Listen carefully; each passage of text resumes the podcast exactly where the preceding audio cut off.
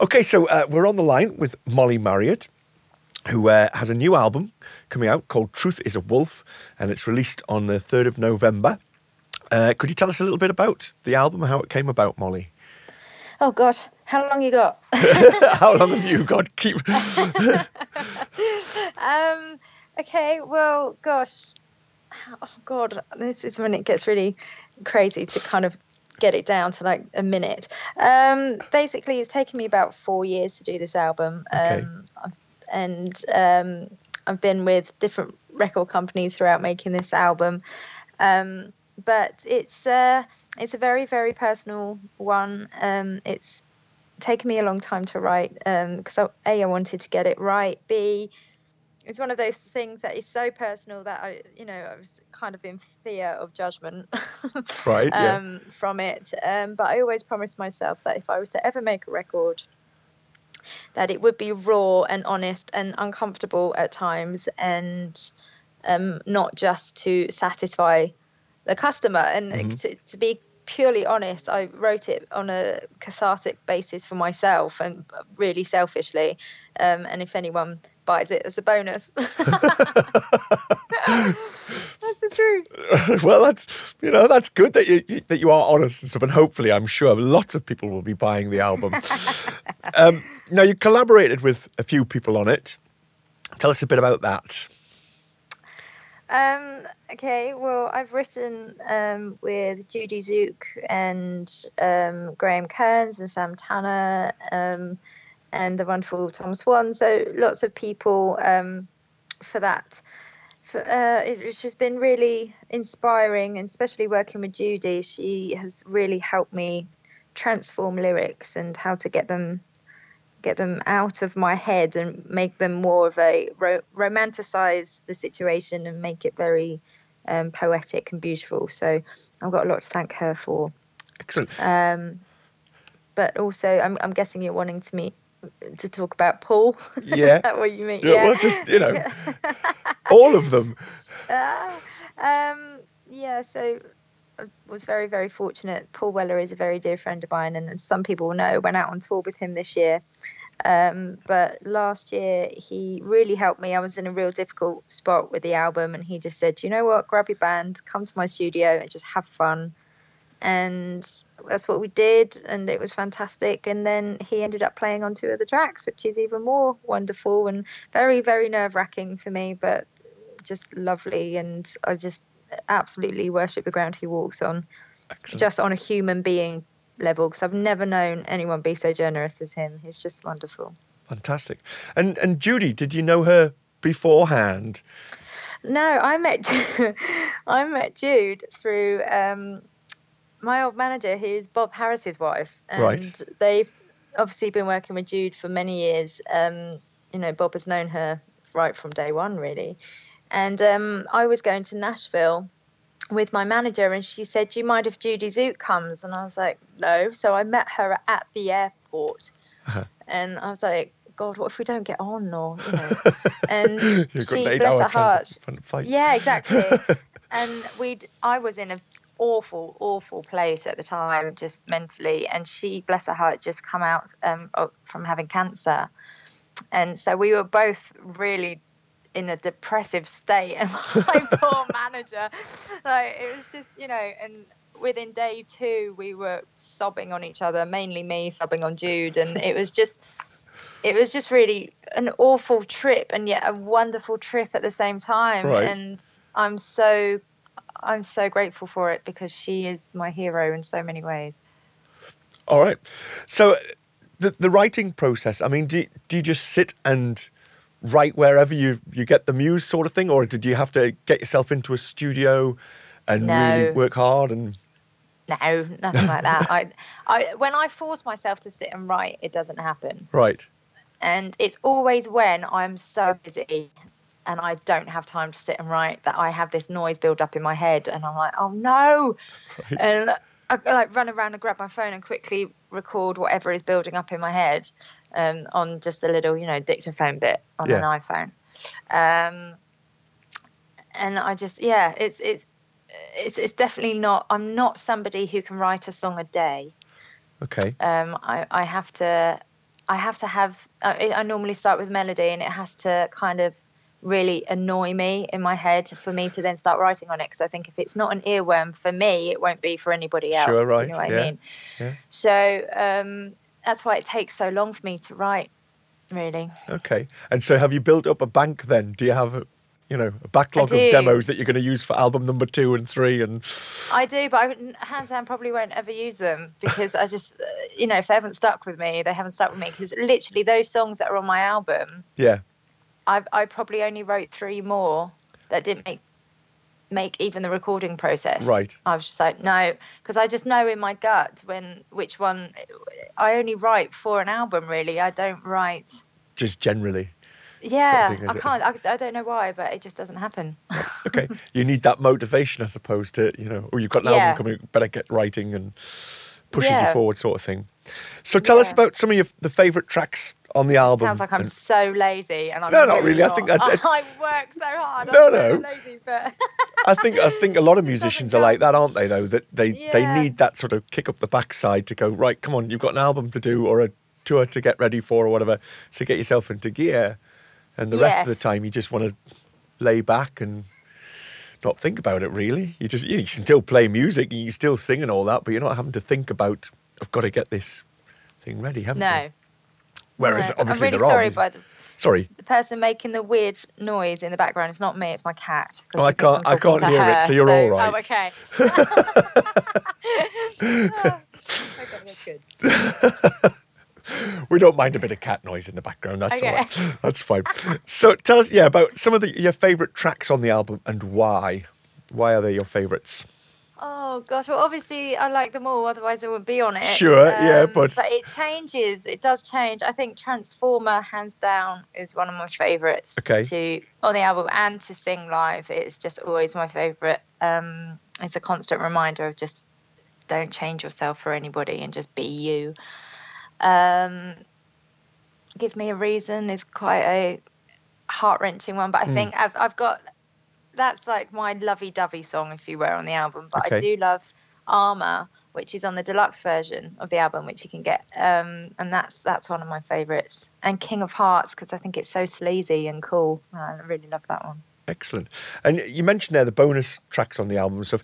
You're also doing lots of extra sort of uh, bonuses, house concerts, etc. Tell us a little bit about that. What people can do if they go and buy extra versions of the album.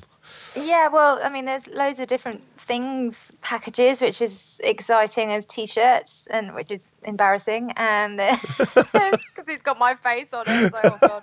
Um, and I, I really love the vinyl because um, it's on red vinyl. It's a s- a, lim- a special limited edition of Uh-huh. it being on red vinyl, and it looks so cool. Uh-huh. Um, there's obviously the deluxe version of the album that's got two extra songs, Gravity and Armor, on it, and I love those 2 Mm-hmm. I'm really proud of those two songs. Um, and yeah, I can. Uh, we do. We're doing um, a really limited edition of house gigs, so we can, you know, you can get your friends together and we come and do a house gig. Apparently, it's the thing to do these days. I was really blown away by it when my manager spoke to me about it. Right. But talking to my friends on the circuit, they've all gone, "Yeah, we've done that. It's really fun." So I'm like, Right. "Okay, let's give it a go." So uh, will you be doing that sort of? Will you be trying to tie that in as you're touring, and then if somebody from Norwich or whatever books you, then you'll do it on the night of the, or the day after the night concert or Possibly, or, or not. I don't know. It depends what's easy for them, I, I guess, as well. And right? I, I don't, I don't really know on that one. You don't want to have to be in John o' Groats on a you've got to Friday night, manager then that question. I haven't got a clue. Well, let's hope he- get on with that. he's got a good road manager there. Then. yes, no, he's great. Uh, and talking about touring, then, so obviously we have the tour with Bad Touch coming up. Starts in uh, November the 9th in uh, Sheffield Corporation and ends on December the 1st in Norwich Waterfront. And you're in Newcastle, where we are, uh, on the Yeah. Cluny, Saturday, November the 18th. That's right. Yeah, So that's right. looking forward to, to touring with the Bad Touch boys. I am. Yeah, although I am going to be the only woman on this tour. Right. So it's, and you know, I, all my pretty much ninety percent of my friends are, are male, just because I click with guys better more. But I, I think I am going to crave my girls when I get back. I've already warned them all. I'm like, right, get ready. We're having a girly night when I get back. It's probably going to last a few days because I just oh gosh, but um, I am. I'm so I am looking forward to it. I'm very nervous because it's um, smaller venues this tour. Mm-hmm. Um, I did a tour at the beginning of the year, um, supporting Paul and Wilko Johnson. Mm. So, um, and they were obviously really big venues, which I like because I can't see anybody. Right. Okay. the smaller venues is really intimidating because you can see everyone's face, and it's like, oh gosh, you know. If, Do they if- really like me? exactly. It's like if they don't like this, I'm going to be able to tell, and I can't just, you know, I can't pull the song and Yeah. start another one, you know. Yeah. Um. So it's yeah, it's it it genuinely terrifies me. I get really, really, really bad anxiety and nerves before a gig. Right. And, well, and after a gig, I come off stage and my legs just go like jelly. It's quite weird. Right. Uh, Um. But yeah, I am. It's going to be fun. It's going to be fun. And, and you've been recording with Bad Touch. Is that for a little something to have out on the tour, or Might be. Can't say just yet. But let's just say Okay. you're warm. yeah? All right. Very all right. warm. So if you do get tickets to go and see Bad Touch and Mollie, then uh, there might be something nice on the merchandise stall that you can go and look for and only get on the tour, perhaps, maybe. Yes. well, there are good. I think we, we've got some limit, um, limited edition like t-shirts and stuff like that as well. Um, we've got quite a cool merch set up. So yeah, it's it's going to be fun. I'm looking forward to seeing everybody. Excellent.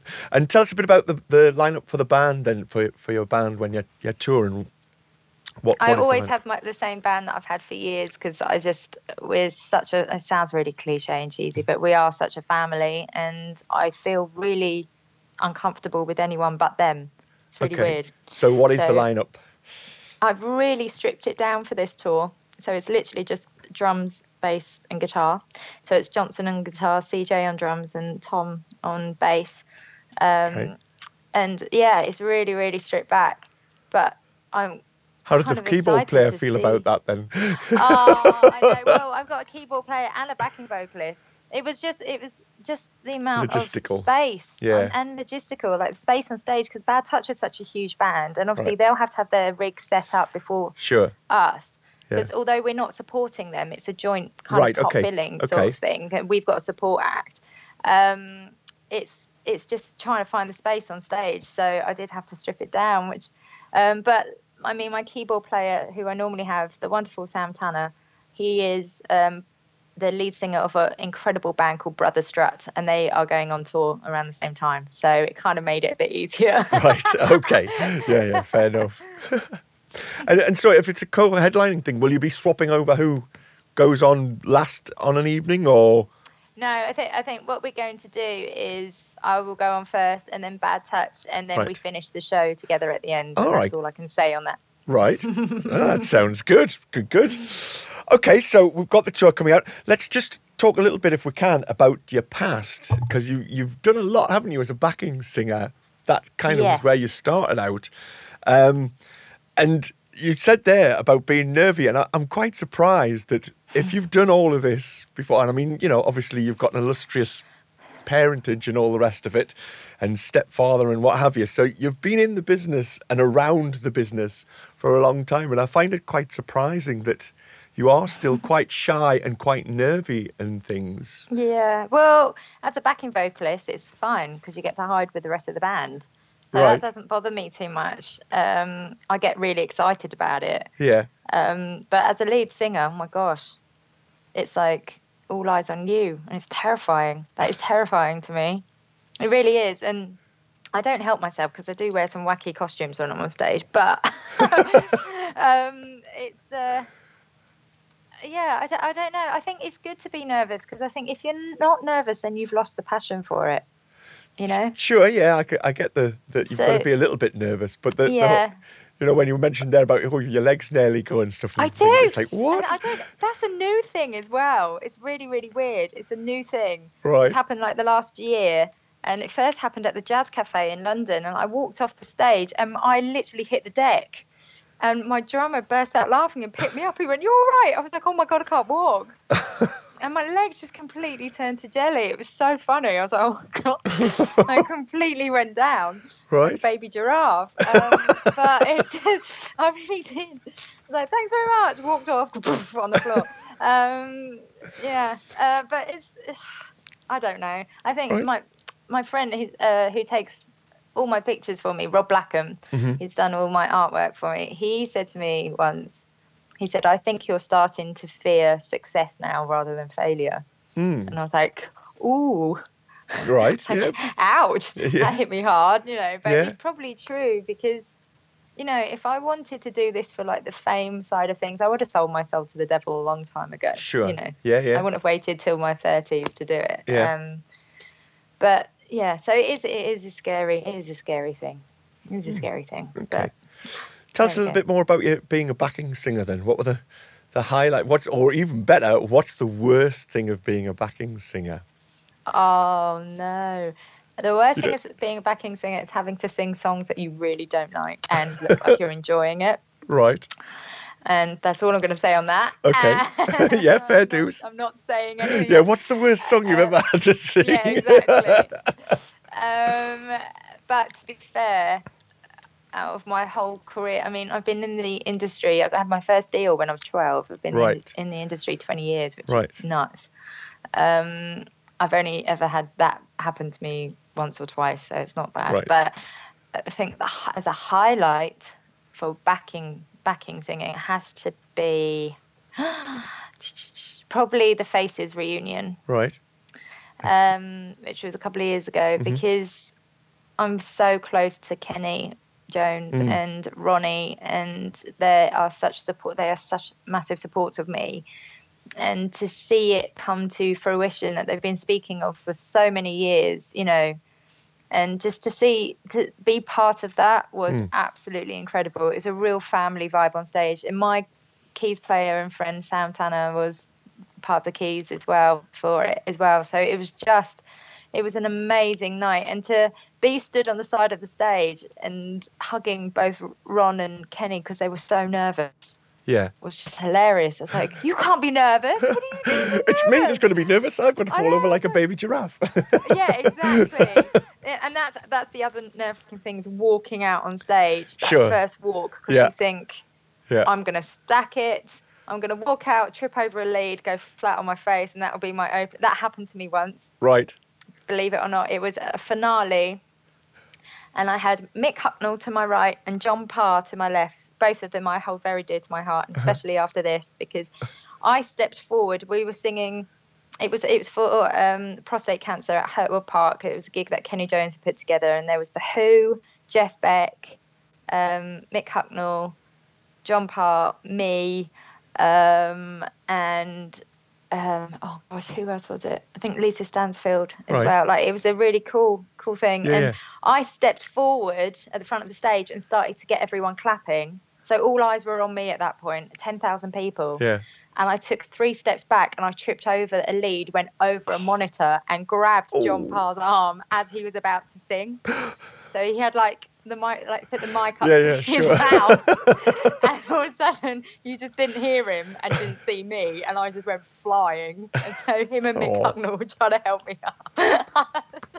it's the worst thing, but hilarious at the same time. Oh, but they looked after you. That's good. Well, I'll, They did, yeah. I'll, I'll tell you that there's there's three steps down onto the stage at the Cluny, so be careful. All right. Oh god. no. Okay. Oh gosh. Mollie, thank you so much for your time. Oh bless you. No thank. Uh, no thanks. No worries. I need a coffee. Bloody hell. I've been doing these since really early this morning, so I I. Haven't had a coffee or anything. Oh, so dear. I need a coffee. Look after that voice of yours, and Oh uh, bless you. Thank you. I will. we'll speak soon. All right. Thanks very much. you soon. Take care. now. Take care. Bye bye.